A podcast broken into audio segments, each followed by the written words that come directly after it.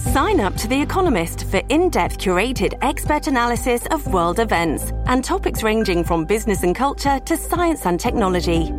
You'll get the weekly digital edition, online only articles, curated newsletters on politics, the markets, science, culture, and China, and full access to The Economist Podcast Plus. The Economist is independent journalism for independent thinking. Go to economist.com and get your first month free.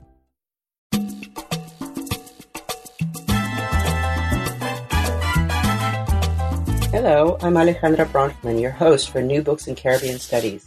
I've just finished my conversation with James Davis about his absorbing book, Eric Walrond A Life in the Harlem Renaissance and the Transatlantic Caribbean, published by University of California Press in 2015. Davis is Associate Professor of English and American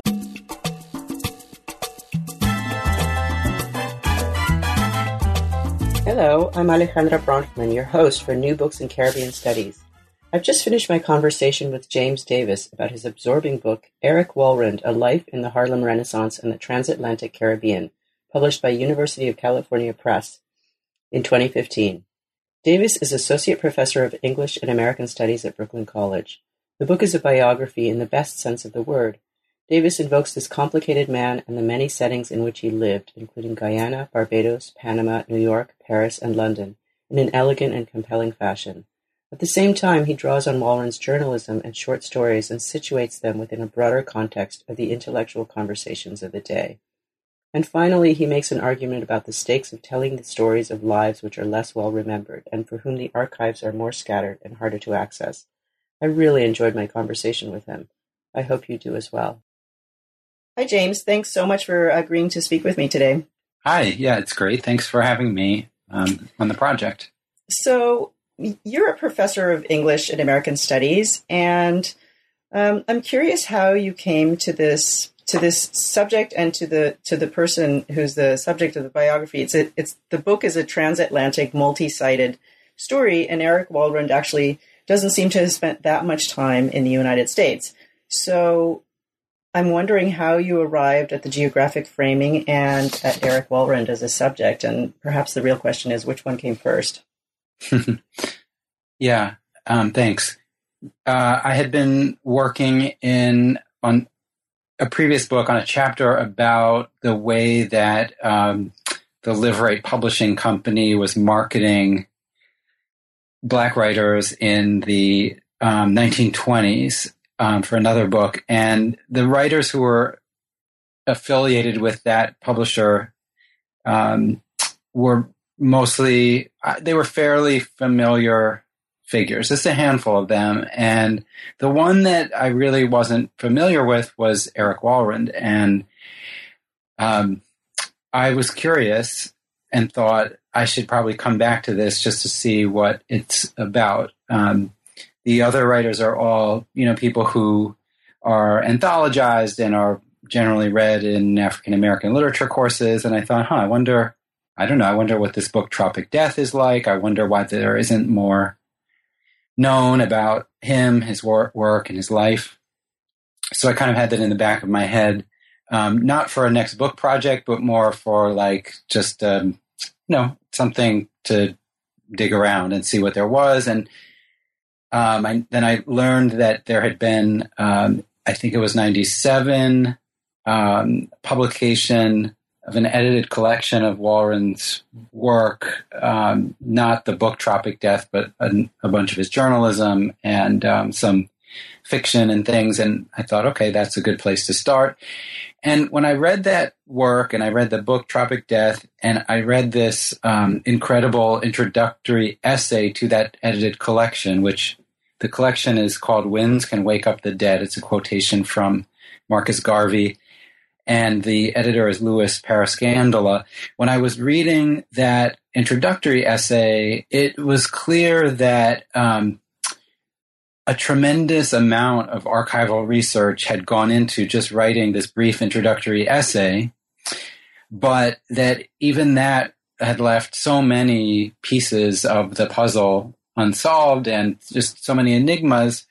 And the other kind of realization that I had reading the work is that the work itself is is just extraordinary. I mean, the book Tropic Death is so strange um, and certainly very strange for its time and place.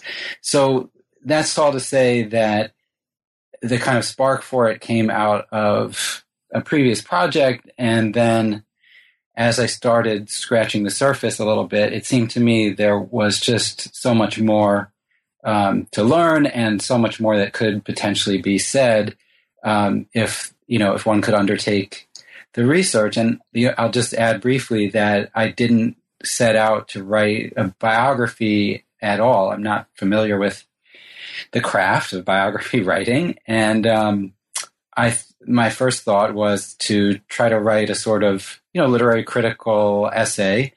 Um, or maybe more than one essay, maybe a conference paper that could potentially become a journal article. I didn't know for sure. And I did that. I presented a paper at a conference, and um, the more I thought about it, and the more questions that I got from people who had heard the paper or I spoke to about it, the the um, the life itself became much as pressing, I guess, as pressing uh, an interest as the work. And so um, I found out about a fellowship for biography writing, applied to it. This was 2009 after I had already started work on the project.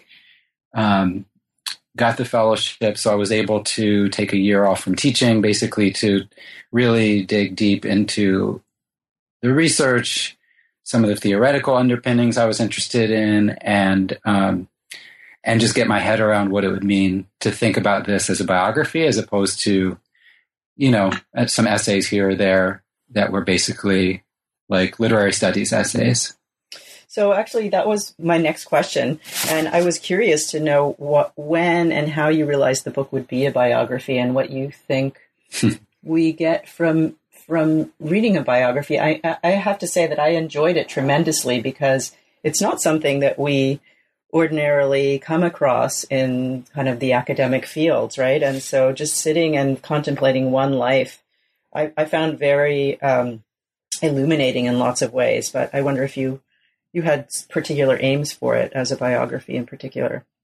Sure. Yeah. I mean, I struggled with it um, for two reasons. One, because there there's a certain overlap between writing literary critical essays, like I'm kind of accustomed to doing, even if they're very historically grounded or informed, and writing something that has the narrative arc of a person's life. And there's there are some amazing kinds of opportunities that that form uh, offers. There are also constraints. I mean, there's we've all probably read an you know biographies that are kind of wooden and they're kind of uh, sort of mechanical in the kind of inexorable press forward through time and then this happened and that happened. So i feel like the challenge to me again being unfamiliar with the genre was to try to borrow what i could develop from the kind of novelistic devices of making a reader interested in what might happen next. And um, that was that was definitely what I was tr- trying to challenge myself to um, to do, so that the narrative would propel the reader forward, and that somebody who was not a specialist in the field or may have never heard of this man before could become interested anyway. Um, so that was sort of one challenge. The, the other one had to do with the particular person that I was writing about and the existing archive about him. So, you know, I mentioned before I started scratching the surface and realizing there was more here. But even so, I thought that any kind of book about him was going to be like a slender little volume because there you know, the man published only one book length work in his life. And yes, there was a lot of, you know, journalism and, you know, literary essays and things like that. And, you know, he lived a very interesting life, but I didn't expect to be able to actually locate a lot of archival material. And I just didn't expect to be able to kind of spin it into anything, well, I don't know, very long. And so I thought, well, that's fine. You know, I would like to write a short book and people prefer reading short and sweet books and nobody wants to, you know, pick up, uh, million page, you know, tome on a completely obscure Caribbean writer they've never heard of. So this will be fine. And I'll, you know, I'll, I'll write it short and sweet. And as you can see, it's not at all short and sweet. It's actually significantly shorter than the first draft was, which was almost twice as long and just terrible. But, um, but the, the, the challenge, as I say, was to, to try to draw on what felt at first like this, you know, kind of disparate and um, spotty archival record, um, and assemble it into, you know, the kind of sequencing and causality and things like that that that biographers have to work with. Yeah, I, I want to hear a little bit more about the archive. I usually start at the beginning of the book, but I'm curious. In the epilogue, you talk a little bit about the archive and the kinds of sources that you were able to look at. And I wonder if you can just tell us a little bit more about those. You really, I, I thought that your use of them made him really come alive. Oh, that's yeah, that's so great to hear. Um, that's that's the big that's the big challenge. Um, yeah, so if you know if one is working on a relatively canonical figure, you know where that person's papers are, and you spend a lot of time in that library or in those libraries.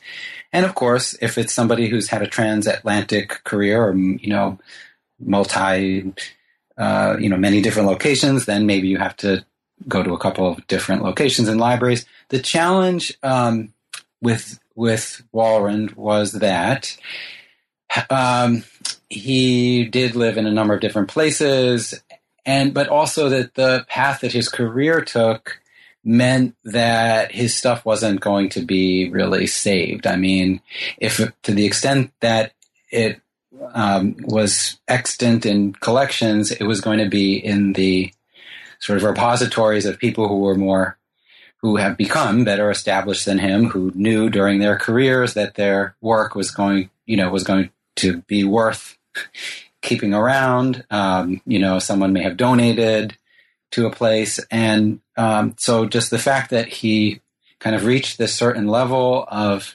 accomplishment and um, fame, modest as it was, but then fell off. And, you know, so at the point in his life where it would have made sense to bequeath a set of papers or even save them in the first place, he was not in a position um, to be doing that. And he had cut a lot of his ties. So, so that aspect of, you know, what is the available archive is kind of one, you know, one piece of it. Um, the, you know, the other thing I think I was trying to engage with in the epilogue was just the idea of kind of cultural formations that, um, that aren't so discernible to us in retrospect and sort of what kinds of questions the existing archives make possible and what kinds of questions we would need to try to think about in order to kind of bring into visibility or bring into being or recover, um, you know, piece together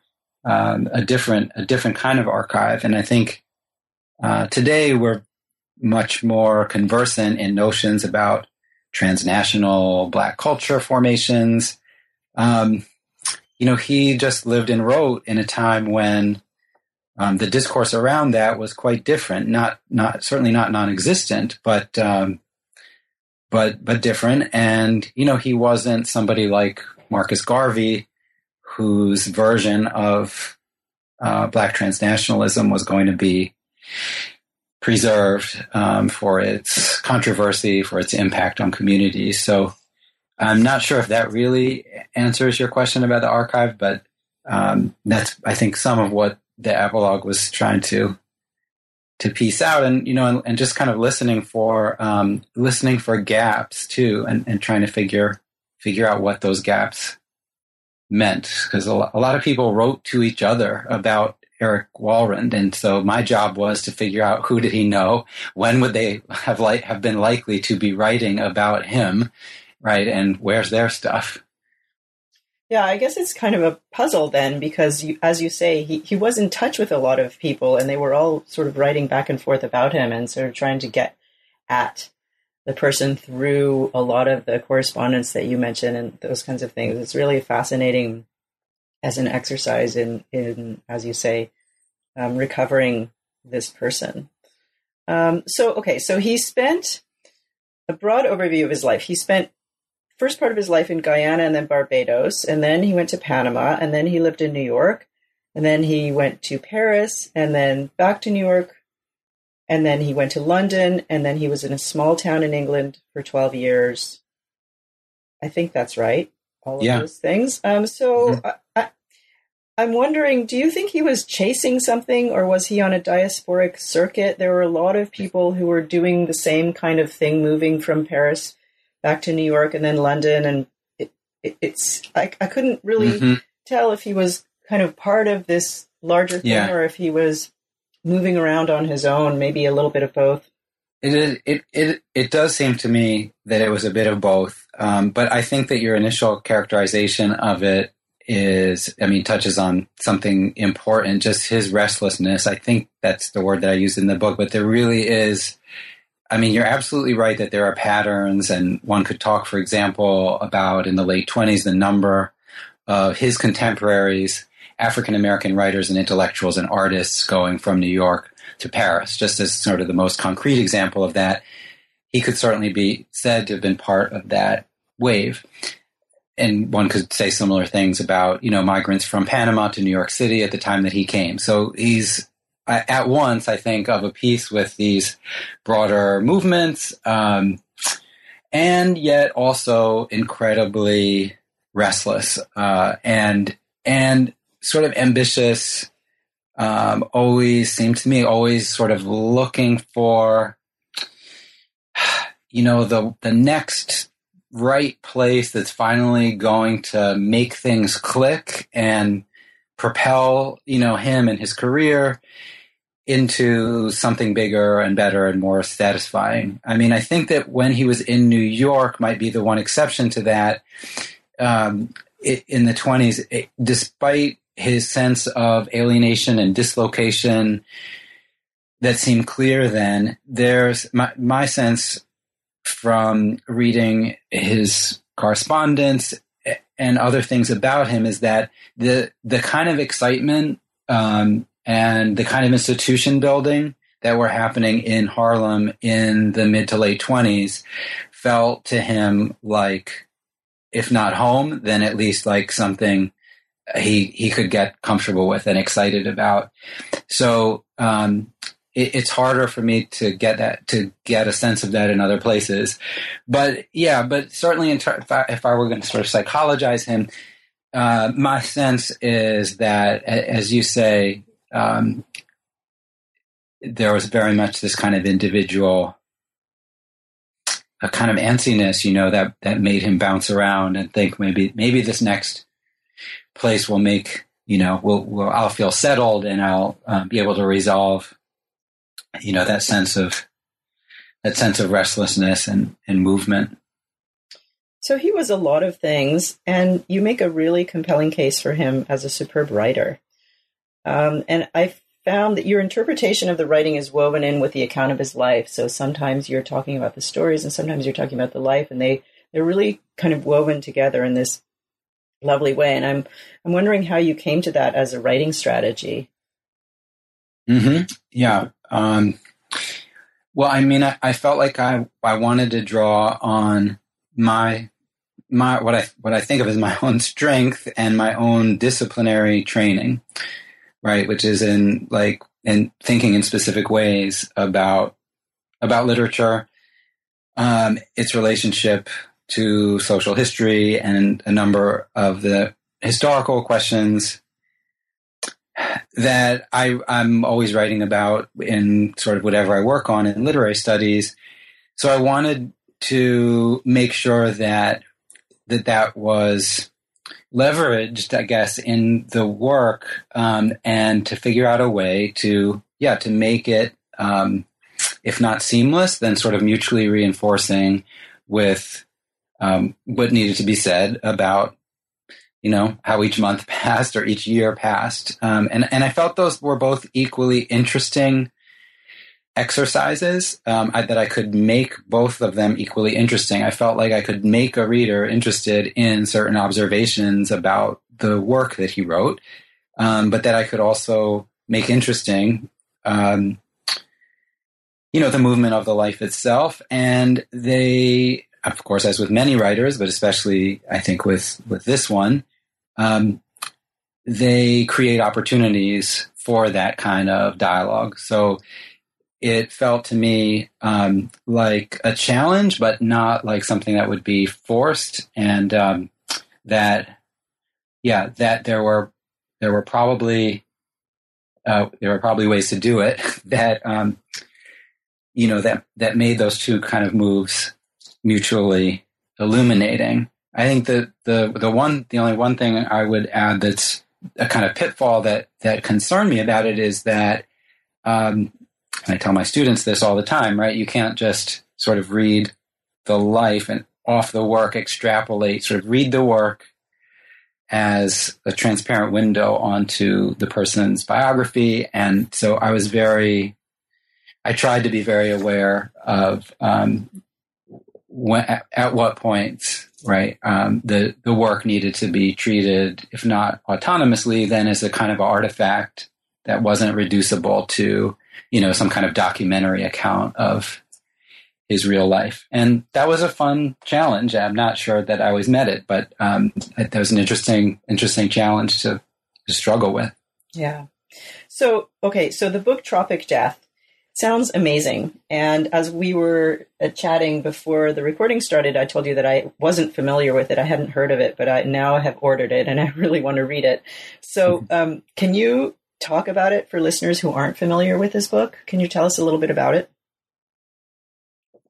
Sure. Um, yeah, I mean, it was published in 1926, and so I think the first thing, this is you know my historicist uh, impulse, is is that it's it's very much kind of of its time, and if I can say of its place, and and this is why it's it you know it has certain what what we think of as kind of modernist qualities that we associated with with you know literary modernism in the sense that it's very it's very dialogue driven. Um, it's very it, it's very comfortable, sort of turning on um, turning on iron you know irony and not very much um, exposition from the narrative. So like those are that's a very I know it's a very like sort of formalistic description of it, but that's certainly one of the challenges is that in the same way that we think of you know picking up something by Faulkner as being a challenge,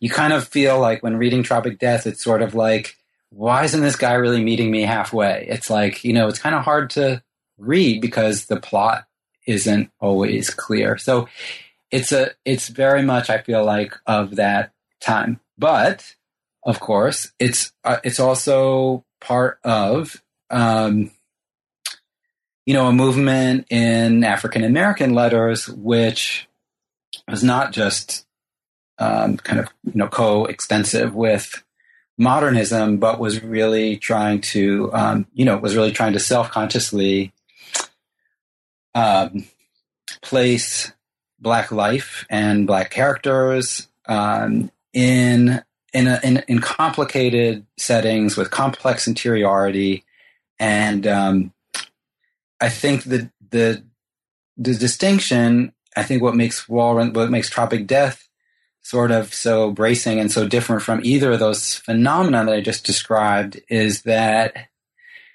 he set his entire book in the Caribbean, which is not surprising given who he was, but that was simply not happening at that at that time. It just it just wasn't you know it just wasn't done, and and uh, there were ways in which at the time you know readers observers of his work were able to kind of assimilate Tropic Death to kind of this broader evolving narrative about what it meant to be a new Negro writer. But as I mentioned in the book, it's the, the thing that's really striking about Tropic Death is that in order to do that, you really have to ignore or minimize a lot of dimensions of it. The the speech of the characters, for instance, you know, is is kind of the the most striking aspect of um, of the book, and um, you know there weren't other writers writing like that at the time. We have many since then, but um, it, it's and it, it's also this incredibly um, kind of naturalistic and fatalistic book. It's brutal. Uh, it's you know tropic death as the as the title describes. Um, there's at least one character, usually one, sometimes more, uh, that dies in every single story, or that ends with the you know promise of, of a very imminent death. Um, and so that's the that's the other kind of most striking aspect of it is, um, you know, is is this I don't know how to call it morbidity, but it's um, you know that version of of kind of a naturalistic uh, treatment. It certainly doesn't it doesn't prettify the um, the Caribbean.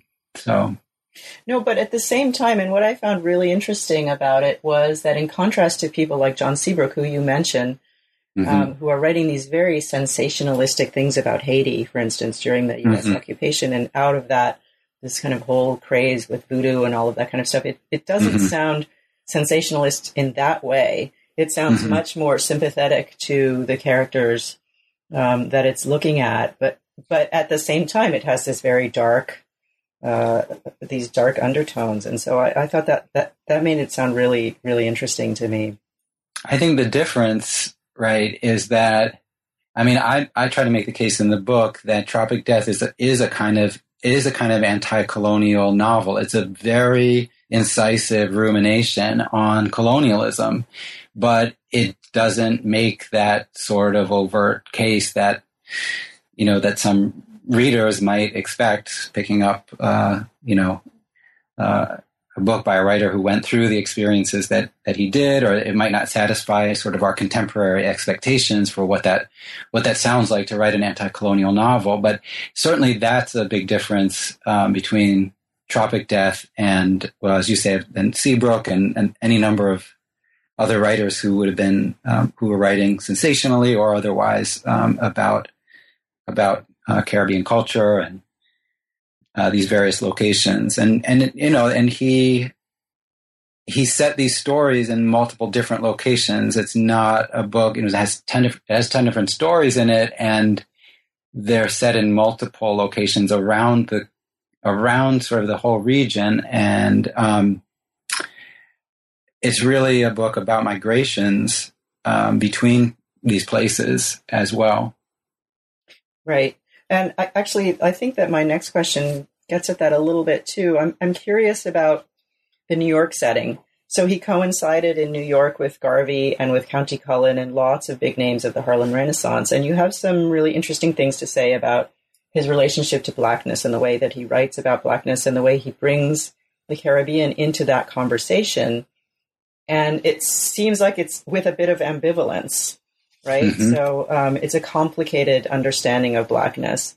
And I think that you're arguing um, that we should think of the Harlem Renaissance differently because of his contribution. Is that is that right? I, I definitely am saying that. I'm certainly not the first to say it. Um, there's a lot of really interesting scholarship now about how how to kind of read or listen for what those Caribbean contours of the of the period and the movement were like, and just uh, I guess a kind of thumbnail way to put that would be that a lot of people who were around at the time and writing at the time recognized just how West Indian uh, Harlem was, and that over time we've kind of um, inherited a more homogenized view both of what it means to be black in the United States, but also what the Harlem Renaissance represents and what the literary Harlem Renaissance New Negro movement represents. Um, and, and, in fact, um, to his contemporaries, uh, the you know the cultural and national differences, and especially the Caribbean influence, was quite palpable. So, yeah. So, I'm wondering, I know you're not a Caribbeanist, but I'm wondering if we can flip that question and ask it of the Caribbean. So, how does the Caribbean look different if we take Walrond and maybe others like him into account? Yeah, that's a that's a great question, and it, it it's hard. Um, I mean, the the kind of the classic narrative about Caribbean writing is sort of it, you know, its emergence in the 50s or so with writers who, you know, who go away, who go to London and, um, you know, they write, they sort of create this uh, tradition of Caribbean literature from abroad. And, you know, and there, of course, there's the, the French Antillean version of that narrative as well. Um, but I so I think in a way I, I see Walrond as kind of a precursor to that. Um, but I you know I think the thing that Caribbean Caribbean studies, certainly Caribbean literary studies, always struggles with, right, is um, does this mean, I mean, for example, does this mean maybe we can think of as one of my colleagues at, at Rutgers likes to say, like Michelle Stephens likes to say, you know, the we can think of the United States or certainly Harlem, the island of Manhattan, as an extension of the Caribbean archipelago. Mm-hmm. Yeah, uh, I think that, different way to spatialize it. Yeah, I think that Caribbeanists need to think more about that. Actually, um, so I loved the descriptions of Paris. Uh, and I'm wondering if those, if your descriptions were informed by his own descriptions, because it, it gets very lyrical. And I know that Paris is always kind of romanticized in lots of people's eyes. And so I'm hmm. wondering how you came to, to that writing. That's funny that you say that because I was I was very conscious about trying to be lyrical in the in the writing about rural England. um, I yeah I th- I think I I think I know what you what you mean. Um, well, I think in a, in the in the writing of a lot of the authors uh, who a lot of the African American authors who went uh, you know at the same time that he did to um, to Paris, you know they they spoke in full throated terms about its about its charms, about its aesthetic charms, but also about that feeling, that sensation, uh, quite physical sensation of having a kind of burden of race if not removed, then lightened on their shoulders. And um, and so I, I, wanted to I wanted to sort of capture that um, you know that sensation, that account. I mean, I think, for example, um, when Gwendolyn Bennett, I think a quote from Gwendolyn Bennett's um, diary or some of her letters back home, and she was a close friend of Walrond, and um, you know that's that's that was very palpable in her in her writing about just um, coming over there.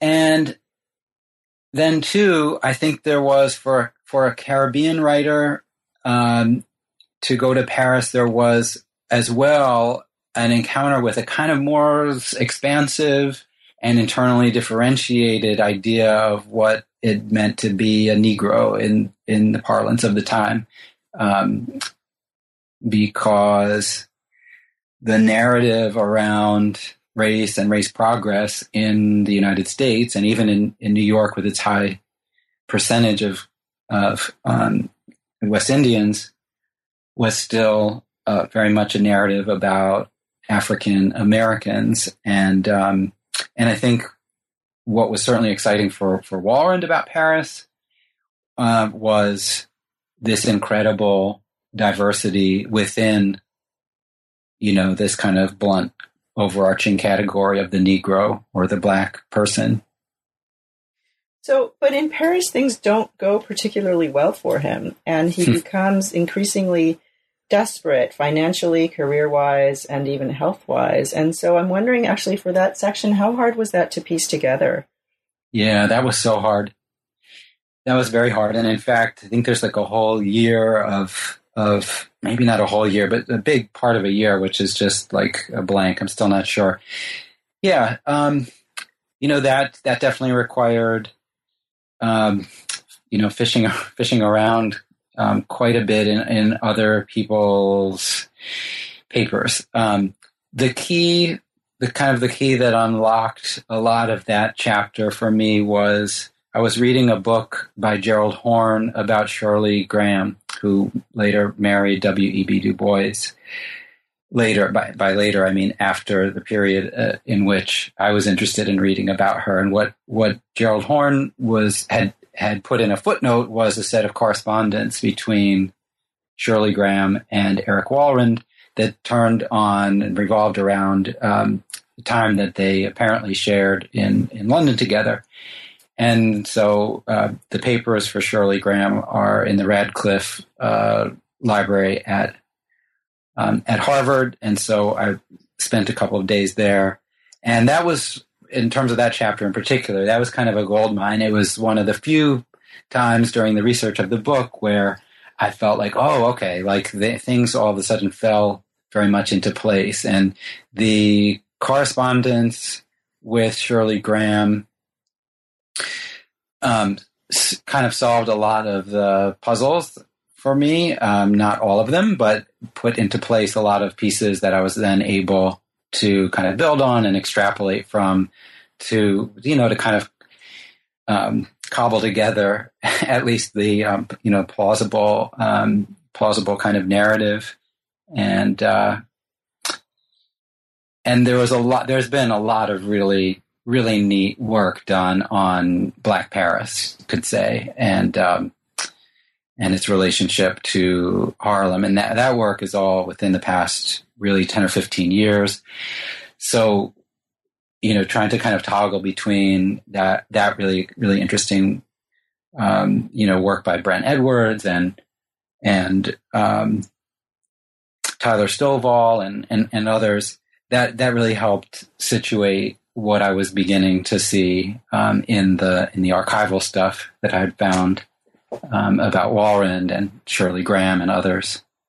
Yeah, the the relationship with Shirley Graham was really fascinating, actually. And um, although you could tell that the correspondence was quite rich, and and and changed over time, and all of those kinds of things, there there's a little bit of a central mystery about what their relationship actually was, isn't there?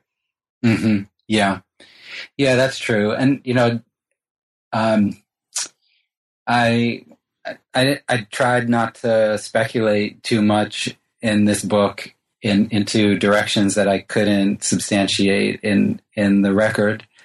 Um, and you know that was an example where it seemed to me quite possible they were romantically involved, um, but it's it at the end of the day to me it was much less important to try to definitively say, you know, this was a romance or not, than it was just to flesh out this incredibly rich and very intimate um, and short-lived, um, you know, relationship. Yeah, in the end, one is persuaded that it doesn't matter, right? Because because as you say, the relationship was so rich, and there was there were sort of changes throughout it, and um, they were asking each other for different kinds of things, and all of that was was really fascinating. It's a little heartbreaking, yeah, uh, too, because you see the way, like, as he kind of deteriorates and his career prospects deteriorate, he becomes so despondent that he's kind of a jerk to her, and um, and that was on the one hand you know, incredible as a biographer to like, you know, not stumble into, but you know, locate the, this these materials, and, and and also kind of devastating to see the ways in which he really leaned um, on on her for much more than she deserved to, um, you know, to get from from from him, especially since it sounds like they had a very kind of fulfilling um, and you know mutual um, relationship during the brief time that they spent together in Paris it, itself. Yeah, all of that nuance comes through, definitely. So, uh, okay, so let's talk about The Big Ditch, which is one of my favorite book titles ever. um, the, the most surprising thing about his career comes at the end of his life. And this book, which is about the Panama Canal, and he's been lugging around for a lot many, many years, I, I guess, yeah. is finally yeah. published in serial form in a newsletter published by the Roundway, Roundway Psychiatric Hospital. Um, yeah. Were you, was that a surprise to you? Did you know that before going into to this research? Yeah, I knew it. I knew it because I've had, I mean, I had so much help in a way getting the, the, the archival research kind of up, up and running by, um, well, Louis Parascandola, who I mentioned previously, um, and uh, a colleague who he had worked with, Carl Wade from the University of the West Indies. The two of them had um, had pieced together and, and uncovered a, a, lot of things, including the fact of the Roundway Review um, publication of you know pieces from the Big Ditch, and um, previously, previous to to them, um, Robert Bone, who taught at Columbia University Teachers College, had started uh, started a biography of Eric Walrond in the early to mid 1980s, and wound up um, not being able to complete it. And Bone and Paris Parascandola and Carl Wade had um, and in effect created a kind of archive of this fugitive material um, and ephemeral, ephemeral stuff, basically. Um, and a lot of it was, um, you know, sitting in, in Louis Parascandola's apartment in Queens, and he very generously let me visit and comb through all this stuff. So the initial, my initial encounter with the Roundway Review materials um, that was because he had managed to get some of it from a library I think it was the um, I, I, think it was the Atlanta, the Robert Woodruff Library had some volumes of uh, of this material. Um, the details now escape me, but it, it, it existed, not a complete run, but some of it there. So, was it a total surprise? No, but I can tell you that when I went to England and I went went to Wiltshire and um, there's a, a, an amazing little uh, facility in the town that the hospital um, occupied. The hospital no longer exists; it was turned into condos. But in that archive, it, it was extraordinary to be leafing through the psychiatric hospital uh, journals. I mean, these are the literary journals that you know the patients and the staff um, created and you know, and to find these highly researched, footnoted, um, sometimes even kind of academic um, accounts, sort of month after month, you know, for many many iterations, um, alongside uh, uh, this other material in the um, in the psychiatric hospitals, uh, uh, you know, journal. So it was it was kind of bracing to think again to to think in terms of um, what was sort of lost to you know Caribbean Black British writing that this hadn't been published in another forum while he was there. Um, but also exciting to be able, you know, to to be able to re- recover it and to see it and to offer an account now of this book that was, as you say, many years in process, um, and had some interesting interesting things to say about the history of Panama. I mean, I would just add to that that I think that what we are left with, what I was left with in the Roundway Review publications, um, which he actually entitled "The Second Battle," that was one version of what I probably, I think, probably was actually sort of three different versions of the same study that he was um, conducting, sort of trying to figure out which genre this book was going to be. And uh, I think what ended up in in the Roundway Review was just one of those one of those attempts. Yeah. So wrapping up now because I've taken up a lot of your time. This is a tragic story in a lot of ways, but I got the feeling that you didn't want to leave us with a sense of tragedy. So hmm. I'm wondering um, to invoke Hayden White, which which trope are you aiming for in the way we think about about? Can I, am I allowed to have it both ways? yeah, yeah. Uh, I, I, think I, I, I want to. I wanted to. I didn't want to pull any punches about the about the tragedy because I think precisely in the tragedy of his life, that's that's in a way that's where some of the inspiration for me lies. Anyway, right? We have we have a kind of an extraordinary, trenchant observer of racism, colonialism in all of its manifestations on multiple continents. Uh, that's that's incredibly valuable, and somebody who tried to transmute that those kinds of you know lines of thought into um, into this writing that just kind of bursts. Um, I mean, really, sometimes it literally feels like it's just going to burst out from the sentences.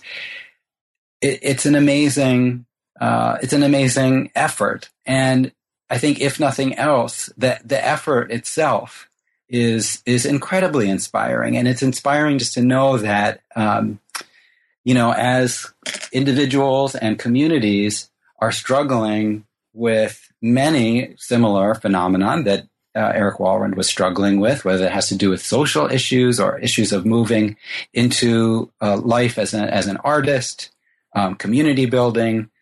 Um, people came before, and right, it didn't it didn't always go well for them, and there are individual reasons for that, and there are social reasons.